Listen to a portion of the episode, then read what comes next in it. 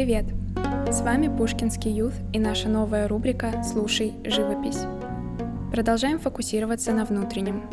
В каждом выпуске подкаста описание одной картины из коллекции Пушкинского. Попробуйте отбросить посторонние мысли, сфокусироваться на аудиодорожке и, цепляясь за образы, создать картину в своем воображении. Попробуем?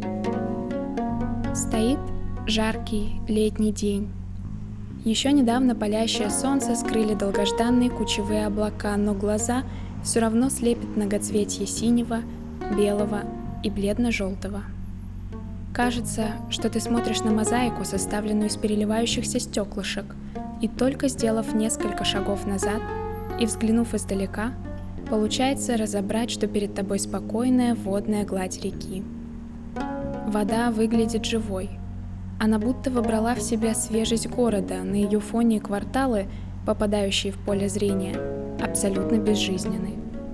Ты оглядываешься. Вокруг ни души. Совсем нет туристов. Местные жители тоже попрятались от зноя в уютных квартирках. И хорошо, что ни души. Теперь на этом пейзаже лишь два полноправных героя – Париж и величественная Сена – Получилось представить? Может быть, вы уже догадались?